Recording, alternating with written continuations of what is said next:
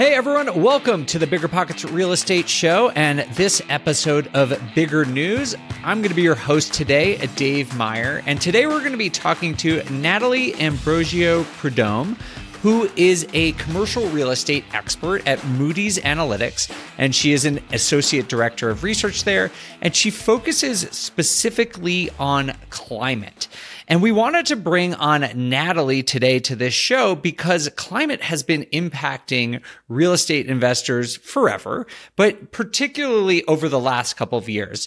I don't know if you all have heard, but I've been talking to friends in California and in Florida, and insurance costs are going through the roof. Some insurance companies are just leaving those states altogether. I've personally been dealing with this a lot in Colorado where there are wildfires. It's been really difficult to even get insurance. So we're going to bring on Natalie today to share some data and information with us all that can help you make more informed decisions as an investor. And I mentioned earlier that Natalie is an expert in commercial real estate. And I think that's important to note because this type of data about which places might see floods or which places are going to see insurance premiums increase the most are things that the big investors, like big institutional investors, like BlackRock and some big commercial REITs, they're all looking at this data. And so I think for us as smaller, uh, you know, I'm just generalizing. Most of the people who listen to the show are residential investors. And I think the people who listen to the show, no matter how big or small you are as an investor, you should be looking at this data to help you make decisions. One, about the cost benefit analysis of any risk mitigation strategies you might want to implement, or two, help you decide where you want to be investing. So, with that said, let's bring on Natalie Ambrosio Preudhomme from Moody's Analytics. Natalie, welcome to the show. Thanks for being here. Thanks so much for having me. Could you start by telling us a little bit about what you do at Moody's Analytics? So, I'm on our economics and thought leadership team within our commercial real estate part of the business. Um, and so I focus specifically on climate change. And so I do research and market outreach, uh, really connecting the dots on climate risk uh, and traditional uh, commercial real estate metrics uh, that our institutional investors and lenders care about. And why do commercial real estate investors care about climate and climate risk? So, there's a lot of ways this is really starting to unfold um, that I can dive into, but kind of at the foundation, um, there's both physical climate risks and transition risks, which are both starting to ha- have financial implications. And so, just really quickly, I'll define both of those and then we can kind of dive in. Um, but physical risks are things like acute, uh, severe weather events like wildfires, floods, uh, individual heat waves. And then there's also chronic stresses that are unfolding over a longer time frame, such as sea level rise um, or water stress and drought. Um, so those are, are physical climate risks that are, are threatening real estate assets. And then this transition risks, this is the bucket of risks that we face from the transition to a low carbon economy. And so this can take a few different shapes. Um, it includes like regulations around emissions reductions, as well as shifting technology, and then also consumer shifting consumer preferences and demands. Okay, great. So that that's really helpful in understanding those two different things that you you study and are you saying that both these physical and transitionary risks have financial implications for commercial real estate investors? Yes, exactly. Um, and so there's there's different ways that that this is made manifest but starting on the physical risk side there's there's kind of the obvious impacts of if an asset itself is hit by a flood or a wildfire. Um, then there's of course lost revenue during the business disruption. There's increasing operating costs um, due to the, the repair and maintenance and all of that. Um, and then there's also some less obvious rippling indirect impacts. So even if the asset itself isn't hit, um, but there's a hurricane or storm in the region, um, so transit infrastructure is down or, or flooded, uh, employees can't get to work, or uh, supply chains are disrupted, and there's actual there's uh, instances of this happening where like a manufacturing facility itself wasn't damaged, um, but the employees couldn't get to work um, after a storm, so it had to halt its uh, its operations for a couple days, um, which of course leads to to disrupted revenue. Um, and so, so that's a, a, few of the ways that physical risks uh, affect real estate. There's also these these broader ways, such as through increasing insurance costs, um, which really has broader implications, um, kind of at a market level as as well as for asset value. And then just briefly on the on the transition risk side, um, there we are seeing a, a, rolling out of what's called building performance standards, um, which uh, they take different shapes, but they're they're typically at, at the city or state level, and they uh, put restrictions on the amount of emissions uh, from a building or the energy use of buildings. Uh, and so this, and there's fines associated with going over those emissions. And so again, this is changing the calculus where it's no longer like, yeah, it'd maybe be nice to have a green building. Um, but now it's like, oh, we're, we're going to get fined if we have emissions over a certain level. So this is really a, a financial conversation.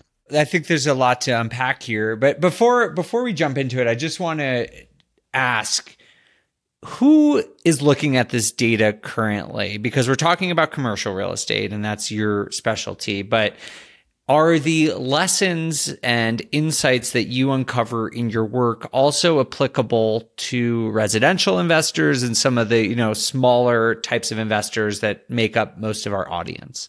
Yeah, absolutely. I and I think some of the examples we'll discuss today um, are it's it's pretty easy to see that they are widespread across a, a physical asset. Real estate, and I've in the past done research on the climate impacts across different asset classes. So all that to say that yes, if if anyone is invested in in a, a physical asset on the ground somewhere, um, then then that's at risk from a lot of these things we're talking about. Okay, great. So just want everyone listening to know that even though some of the examples we might talk about are about commercial real estate and perhaps larger assets, that a lot of what we're talking about may be applicable to even smaller assets or the things that you invest in. Now, let's talk a, little bit about the physical risk. As a real estate investor, you know, there's always physical risk. So there's always been risk of fire, of, of flooding. Can you tell us what has changed recently and the scale of that change? Yeah, so there's a few different things to unpack here. Um, I'll, I'll, put a pin in insurance um, because that's that's a huge thing to unpack. But kind of taking a step back, um, the like you said, there's there's always been um, for for a millennium, people have thought about floods happening next to rivers, and they, we've always been kind of developing with this, with this in mind. Um, the huge um, shift um, in our mindset now is that it's really evident that the past is no longer an accurate representation of what the future is going to hold. So it's no longer um, a reliable indicator to say, well, this asset flooded once in the last 100 years, so we should be pretty safe with that in mind going forward. Um, the increase in global atmospheric temperatures is having a, a rippling effect there on on local conditions. Um, and it's it's doing that in a way that is really changing the in the frequency and severity of these events like storms and floods and temperature, extreme temperature events. And is that happening universally across the country, or is it located more in certain areas? It is a global uh, phenomenon. This this climate change trend. However, the way that it um, impacts uh, conditions uh, varies uh, locally. Um, and so we do work um, at, at, Moody's. Um, we Moody's acquired um, RMS, uh, the the catastrophe modeling firm, uh, and some other um, climate risk providers. And so we really leverage uh, an array of data sets, um, in, including uh, global climate models and more local, um, like hydrological models and things like that, um, that really try to help wrap our heads around and, and communicate to, to the market around what the changing conditions are like at a very specific location. And so certain areas may have a major increase in risk and others may be less so, correct? I always get the question, um, okay, like you study this, where should I move? Um, and I typically say that yes, there are some regions that tend to be less exposed, at least to the the hazards that we have a visceral visceral reaction to, like hurricanes or wildfires. Um, there are areas, so the upper uh, Midwest um, or the Pacific Northwest. Um, there's some wildfires in the Pacific Northwest, but those areas tend to be less exposed to these visceral hazards. How However, my my first answer is usually it's more about picking your climate hazard. um, because it it's would be very hard to find a place that's not exposed to any of these changing conditions. So yeah, you might be trading uh, more intense precipitation uh, for wildfires or or things like that. So it's really a matter of uh, choosing which one you want to prepare to to deal with and, and build resilience to if that makes sense. It does. So so would it be fair to say as an investor your approach should be just to try and understand the risks as best as possible because then you can mitigate them. Exactly. Yeah. The first step is leveraging, really thinking about forward looking, leveraging forward looking data um, that shows you how your assets are going to be exposed to these changing conditions. Um, and then exactly um, figuring out what to do about that risk. So now that we understand why this climate data matters for investors, we're going to get into first and foremost how you can access this information and boil it down to numbers that apply to your real estate decisions. We'll also talk about some of Natalie's guidance on how to navigate the increasingly complicated insurance landscape. And we'll talk about what smart investors can do to stay resilient after the break. What's better than low money down? No money down. Now, through Rent to Retirement, you can buy a brand new construction turnkey rental property for no money down. Wait, hold on. This can't be right. I need to double check with Zach, Rent to Retirement CEO. Oh, hey, Rob. Zach, how the heck are you selling turnkey rental properties for $0 down? it's not that complicated, Rob. Rent to Retirement has new construction properties up to $20,000 below retail prices. We also have investor loans with rates as low as 3.99% and down payment options as low as 5% or sometimes even zero money down. You get all the cash flow, appreciation, and equity for as little as zero money down. That's an infinite return. Oh, wait, wait. Let me get on this before we tell it to the whole Bigger Pockets audience. Just head to renttoretirement.com. That's rent-to retirement.com or text REI to 33777. That's REI to 33777 to learn more about how you can get started investing with no money down today. Get your next new construction property at a steep discount or invest with no money down. Head to renttoretirement.com today. Passive income without the property headache? It's possible. There's a way to invest passively in real estate and get monthly income without any tenants, maintenance, or property management. The Wealthy have been doing this for years, and if you're an accredited or high net worth investor, you too can collect cash flow without the headaches that come from owning rentals. How? By investing in a private real estate fund with PPR Capital Management. PPR's co founder, Dave Van Horn, wrote the book on real estate note investing for BP. But he's not just investing in notes. Dave and his team also have an extensive background in commercial real estate. And with PPR Capital Management, they're strategically investing in both notes and commercial real estate nationwide. With over half a billion dollars in assets under management, PPR has provided individuals with a steady source of truly passive income since 2007 without ever missing a payment. Check them out at investwithppr.com. Again, if you're looking to get monthly passive income from an experienced team with a strong track record, go to investwithppr.com today. Whenever I used to travel, I would get that creeping feeling that I locked my back door. How do I know my property is going to be safe while I'm away? But not anymore, thanks to SimpliSafe Home Security. I'm about to go on a three week trip to Copenhagen, but am I tripping about my trip? Nope. With award winning security and peace of mind from SimpliSafe, I don't need to worry. SimpliSafe is a super amazing alarm system that I actually installed in my house myself personally in less than 30 minutes. And there's so much peace of mind knowing that there's something in place to protect my homes, my goods, and my John Mayer shrine. SimpliSafe systems have high tech sensors that detect break ins, fires, and floods, indoor and outdoor cameras to keep watch night and day, 24 7 professional monitoring at less than $1 a day. Plus, SimpliSafe professional monitoring agents can even help stop crime in real time by speaking to intruders through the wireless indoor camera. Hey, hey, bud, get out of here. It's like that, but it's a lot better, I imagine. And if you buy the system and you don't love it, you can get a full refund with SimpliSafe's 60-day money-back guarantee. SimpliSafe has given me and many of our listeners real peace of mind, and I want you to have it too. Right now, get 20% off of any new SimpliSafe system with Fast Protect monitoring at simplisafe.com/pockets. There's no safe like SimpliSafe. Welcome back, everyone. I'm here with Natalie Ambrosio Preudhomme, an associate director of research at Moody's Analytics.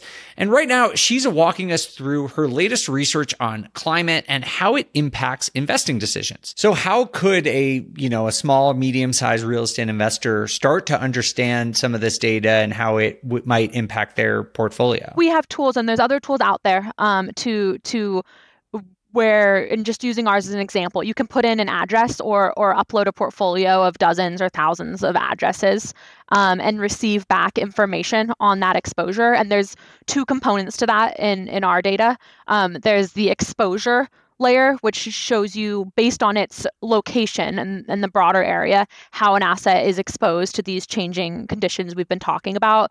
Um, and then there's an impact layer um, which shows the estimated average annual damage that that um, asset will will face from a specific hazard. So yeah, you they can leverage tools and really wrap their head around okay, what am I what is my asset exposed to and then also what is the financial implication of that and really having that that dollar estimate can then inform um, very strategic decisions on the investing in resilience or asset level risk mitigation um, because one can look at how much the risk mitigation costs and think about the estimated average annual damage and, and kind of multiply that out over the either the hold period of the asset or the life expectancy of whatever risk mitigation you're talking about um, and and do some calculations to figure out the best steps. Wow very cool. So can, can you help us sort of maybe contextualize this with an example?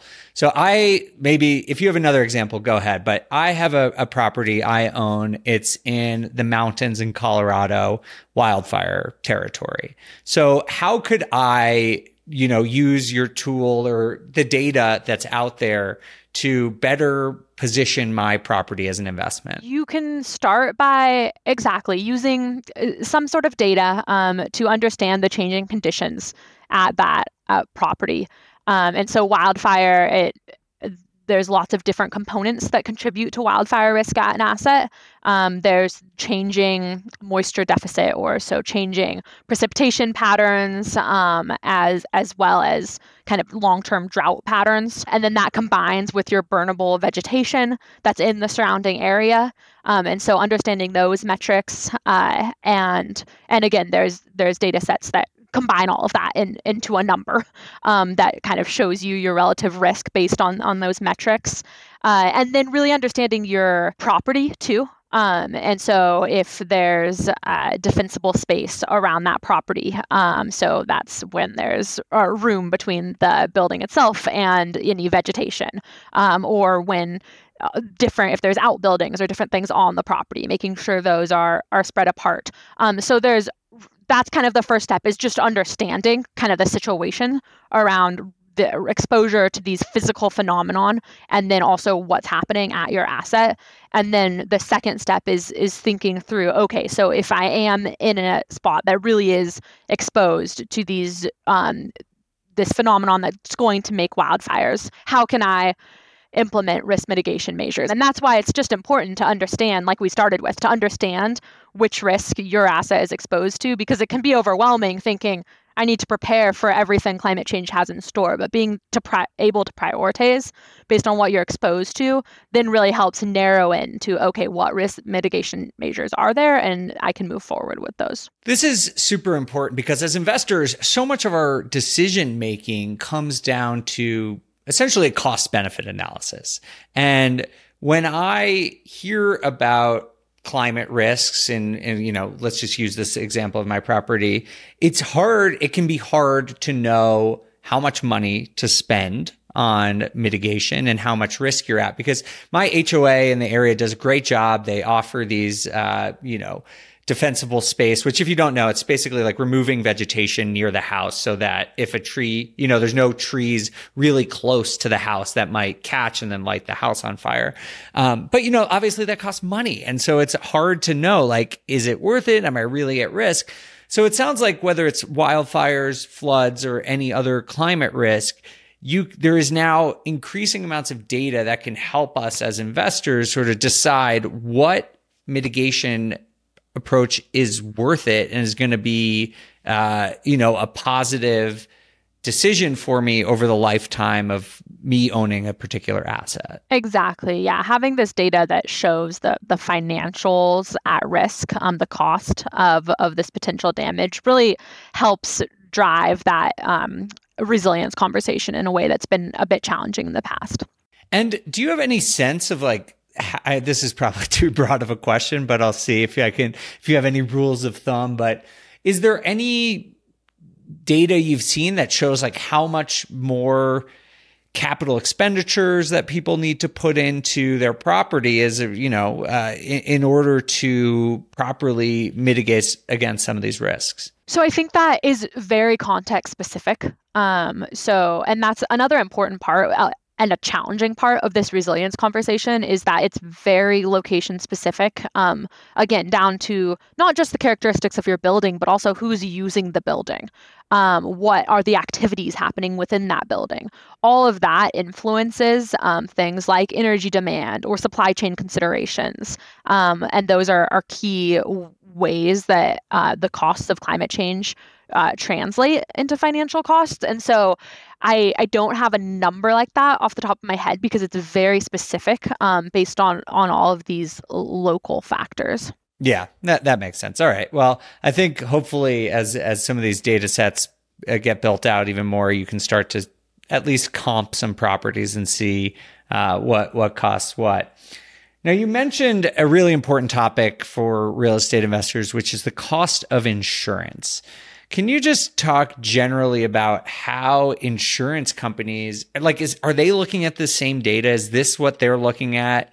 And is this partially fueling why we're seeing premiums go up so much. Yeah, so we've been doing a lot of work to uh, wrap our heads around the insurance landscape. Um, we, um, similar to, to you, I'm sure, are really seeing this have a tangible impact on, on CRE transactions, um, where it's lenders are finding that their borrowers are, are struggling to achieve the necessary insurance requirements um, without having premiums that actually present a cash flow risk. So insurers have been pulling out of high risk areas. Um, some of those that have pulled out of California or stopped writing new policies um, did, in fact, cite um, increasing hazards as one of the reasons.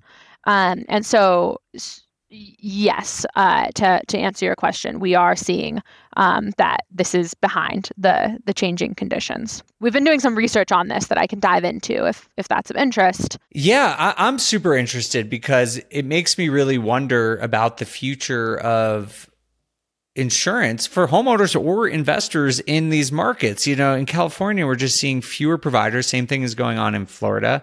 I know in Colorado, there are certain areas where it's very difficult to get a policy, even if it's for a, you know, just a single family home, just a place to live. And so it, it is confusing about how this might really impact the long term housing market and potentially like not to be overly dramatic but i guess if there's no insurance it could really impact where people choose to live oh yeah absolutely and i, I think that's happening to some degree now. Um, definitely not being dramatic. Um, it's being very realistic about what's going on. And so, yeah, and there's a lot of pieces to dive in here. And so, just to keep setting the scene, I guess, a tiny bit around what we're seeing. So, last um, summer, early fall, we did some research on just trying to understand the landscape of increasing insurance premiums. And so we we looked at the uh, line item of, of the insurance line item and operating cost data that we had on CMBS uh, properties, commercial mortgage mortgage backed securities. And we did this across our five key property types of multifamily, retail, um, industrial, office, and hotel.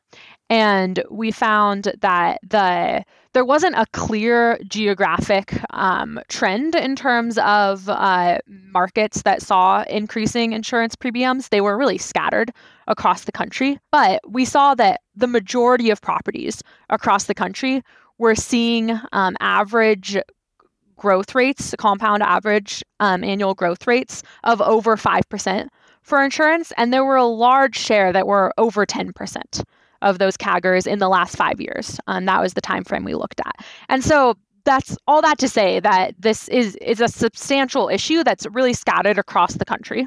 Um, and so that's just laying the scene a tiny bit. And then you were asking around um, kind of what's going to happen and, and what the insurers are looking at um, in terms of data and, and their reactions. And so it's really a multifaceted challenge and question because the insurance industry is also a fragmented across the different states um, and so there the markets function fairly differently um, depending on the state that that you're talking about Um, and they're also, of course, highly regulated.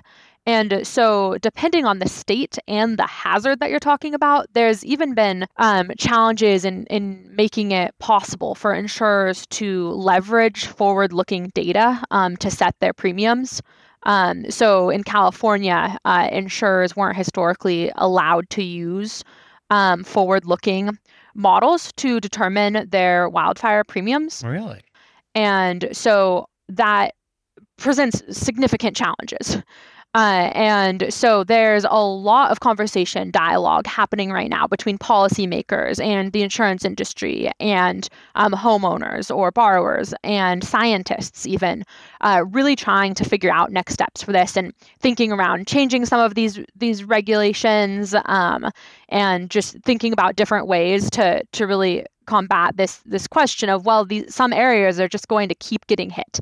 Um, and so are are we going to keep developing there? Um, something needs to give. I think the industry has reached a point where it's clear that something needs to give um, and and now we're we're working to identify the the way forward. Got it. Thank you. Yeah i think for for everyone listening this is something really important to watch uh, because it it really does have an impact i have a friend who's a big real estate investor uh, in Florida and told me he's planning to sell most of his properties because even though he had good cash flowing deals, the increase in insurance premiums has really damaged his business. And there's no end in sight necessarily. Like, hopefully things start to slow down, but he told me on a, a, certain property more than doubled. He had one that almost tripled in a single year. And so it makes it really difficult to predict. Uh, you know, just like very difficult to know, you know, one of the major expenses in your business.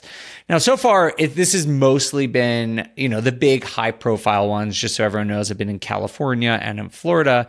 But I imagine, you know, in Colorado, I know there's wildfire risk. A lot of the West, um, uh, there, there's wildfire risk. So I, am curious to see if this if this continues. So something that we'll have to keep an eye on um, over the next couple of years. All right, so now we're really in the thick of it, and we're about to take another quick break. But when we come back, Natalie's going to tell us about what she expects to see in terms of new building standards and how this fits into the bigger picture of housing supply and affordability. So stick around. Whenever I used to travel, I would get that creeping feeling that I locked my back door. How do I know my property is going to be safe while I'm away? But not anymore, thanks to SimpliSafe Home Security. I'm about to go on a three week trip to Copenhagen, but am I tripping about my trip? Nope. With award winning security and peace of mind from SimpliSafe, I don't need to worry. SimpliSafe is a super amazing alarm system that I actually installed in my house myself personally in less than 30 minutes. And there's so much peace of mind knowing that there's something in place to protect my homes, my goods, and my John Mayer shrine. SimpliSafe systems have high tech sensors that detect break ins, fires, and floods, indoor and outdoor cameras to keep watch night and day, 24 7 professional monitoring at less than $1 a day. Plus, SimpliSafe professional monitoring agents can even help stop crime in real time by speaking to intruders through the wireless indoor camera. Hey, hey, bud, get out of here. It's like that, but it's a lot better, I imagine. And if you buy the system and you don't love it, you can get a full refund with SimpliSafe's 60 day money back guarantee. SimpliSafe has given me and many of our listeners real peace of mind, and I want you to have it too. Right now, get 20% off of any new SimpliSafe system with Fast Protect monitoring at simplisafe.com/pockets. There's no safe like SimpliSafe.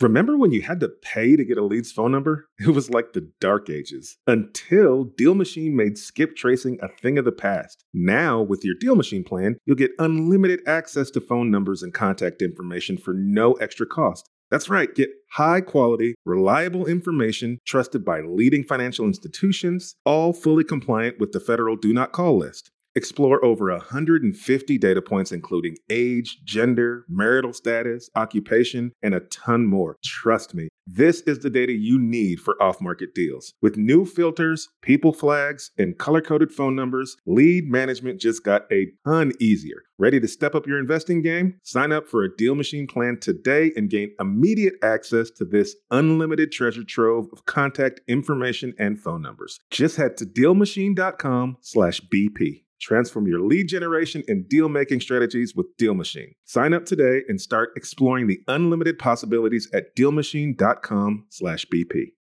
Want to dive deep into commercial real estate, entrepreneurship, leadership, and the economy? Tune into the Walker webcast hosted by the CEO of Walker and Dunlop, one of the largest commercial real estate finance and advisory services firms in the nation. As an unparalleled leader in commercial real estate, CEO Willie Walker frequently appears as an expert on major platforms like CNBC and the New York Times. He's even been on the Bigger Pockets podcast network too. On the Walker webcast, you'll hear from guests like A-Rod, renowned economist Dr. Peter Linneman, and experts from Walker and Dunlop's capital markets, research, and investment sales groups. So fire up the Walker webcast on your favorite podcast app or join live on Wednesdays to see Willie interact with his guests. Plus, you can always catch the replay on demand afterward. Stay ahead of the curve with insights for life from the Walker webcast. Learn more and subscribe to the Walker webcast at walkerdunlop.com slash pockets. And be sure to follow Walker and Dunlop on all your favorite social media channels too. That's walkerdunlop.com slash pockets.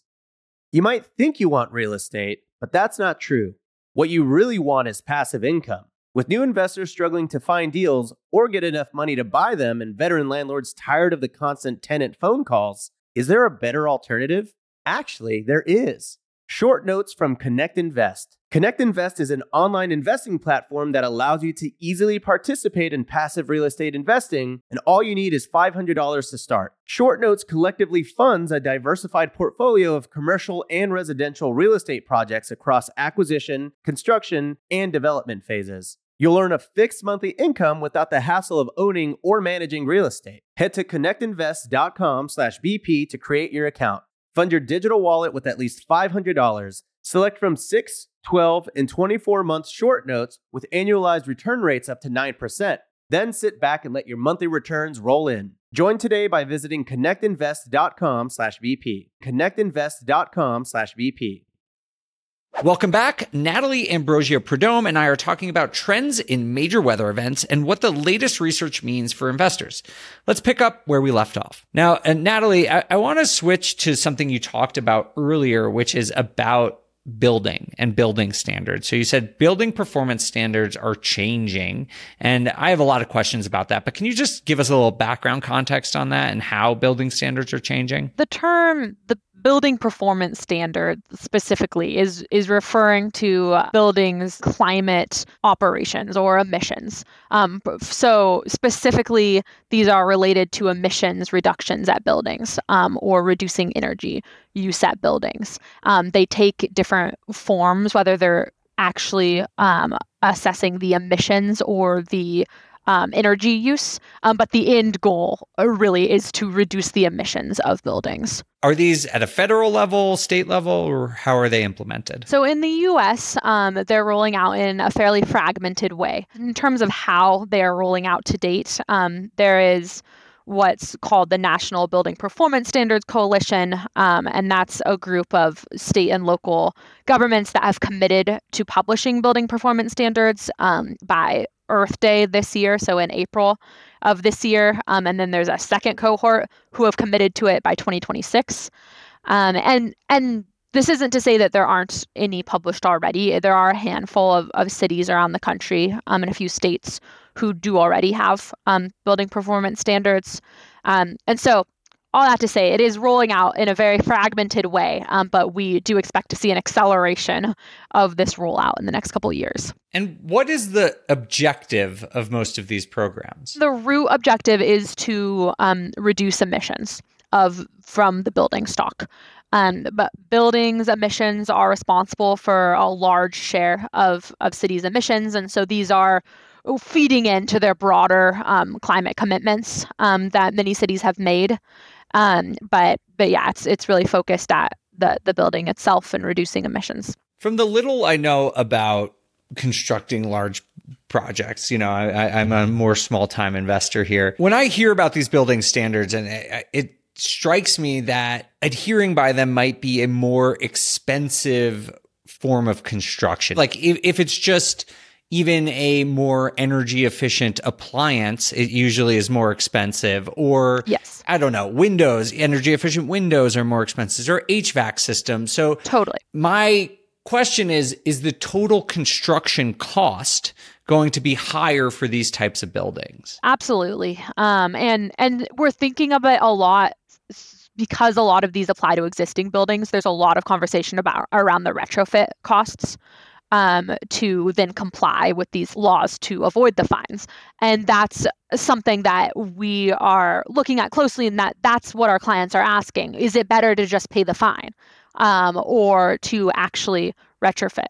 Um, and so that's this. Co- we are talking about cost benefit analysis on the physical risk side, and this is cost benefit analysis on the transition risk side. I will say there's a lot of opportunity in this space to look at all of these numbers and then move forward strategically. And so things like replacing your various appliances at the end of their useful life.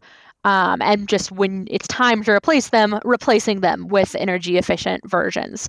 Um, and that's just one example, but there's there's ways to really plan this out in, in a strategic way that makes the best use of the the costs and the benefits. One other thing I'll say on this, um, in terms of construction, also there was just an example um, that I was writing about uh, in Boston, they did include numbers that showed how much more expensive it tends to be to develop um, this this type of very very highly energy efficient um, building, but then also the fact that it uses um, so much less energy that those costs will certainly uh, be recouped in the lifespan or or before the lifespan of that building, so that the it, savings were significant, even in light of the increased cost of construction. Interesting. Yeah. Because I think one thing that I think about quite a lot is that there's a shortage of housing in the United States. And there is, of course, this effort to increase the to reduce emissions or increase in, improve the resilience of buildings but if that makes it even less more expensive. It's already very expensive to build. If it makes it even more expensive, is that going to dissuade people, developers from developing and just further exacerbate the, the housing affordability problems that we have right now? Two things I will mention there. One, and this gets back a bit to resilience where it is an investment up front um, but that the the savings are substantial and a kind of the interfacing of both the sustainability or transition risk side and the resilience side um, things like reducing energy demand um, and things like that, yes, they reduce emissions, they're sustainable, but they also prepare for increasing heat waves and surging um, costs we've seen in energy demand um, through the the summer, um, and so that it's a and, and, things like eh, affordable housing or or just any housing um, it's it's particularly important um, to ensure that the asset is resilient um, and that those who are using the asset um, will will be safe and, and be able to function during these extreme events um, like power outages, yes, they create a, a substantial commercial disruption, um, but they also are are uh, uh, human health and safety concern. I agree and and see the long term value of making more resilient, more energy efficient buildings. I think what hangs me up sometimes is the just the details of how the industry works, where it's like what might happen is the developers who take on the most risk will face increased construction costs while the eventual owners and operators of the building or the tenants of the building are the ones to enjoy the benefit.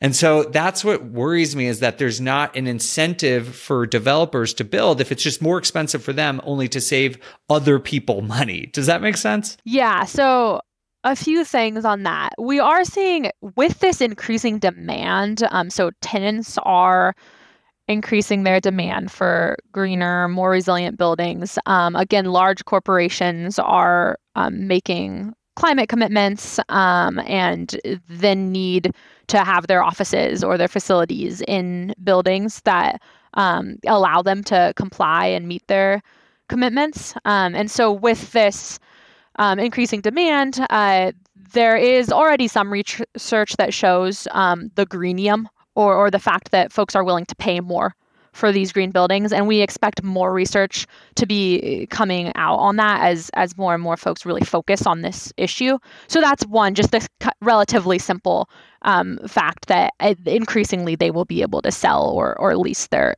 the greener buildings for higher prices. And again, this is already um, shown to be the case. Um, the other thing I'll mention too is just green financing. Um, and so there are a variety of incentives um, from the Inflation Reduction Act. Um, there's also various rebates and utility incentives. And then there's also things like PACE, um, Property Assessed Clean Energy, um, which is another thing that's that's rolled out at the state level. Um, and so it's only authorized in certain states, but that's a, a specific financing mechanism for green properties um, that a- allows for um, the financing to be paid or received up front without any payment, um, and then it's um, tacked on to the the like the property taxes of the property essentially. Got it. Um, that's how it's repaid, um, and so there is a a variety. It's a fragmented space that that needs to be a little bit better understood, frankly, um, and and kind of fleshed out and with the resources getting to the right people. Um, but green financing for buildings is is a space that that can help with this as well. Well, Natalie, thank you so much for sharing your research and knowledge with us. Before we go, is there anything else you think our audience should know from your recent work? Yeah, thanks so much for the conversation. Um, I will just really underscore that we're working hard to connect this exposure to climate hazards with the financial implications. Um, really doing work that demonstrates the the impact on things like vacancy rate, asking rents, operating costs, and then net operating income. Um, and so I would say this is a, a really exciting and important space to to keep watching and paying attention to, and it's only going to become more important um, in the coming years. Um, so yeah, thanks so much for having the conversation with me. Absolutely. And if you want to learn more about Natalie and her team's work, make sure to check out our show notes, which you can find below, which will link to all the, the research and report and great work that she's doing. Natalie, thanks again for joining us. Thank you.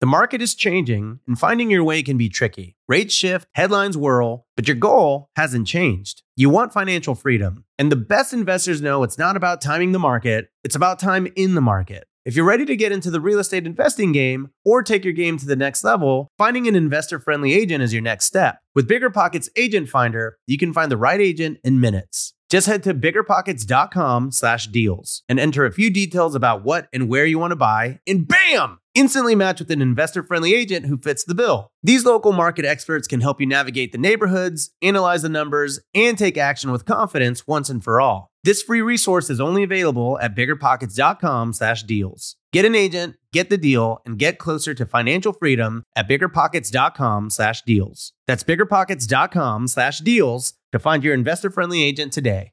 The content of this podcast is for informational purposes only. Past performance is not indicative of future results, and all host and participant opinions are their own. Investment in any asset, real estate included, involves risk. Use your best judgment and consult with qualified advisors before investing. Only risk capital you can afford to lose. Bigger Pockets LLC disclaims all liability for direct, indirect, consequential, or other damages arising from reliance upon information presented in this podcast.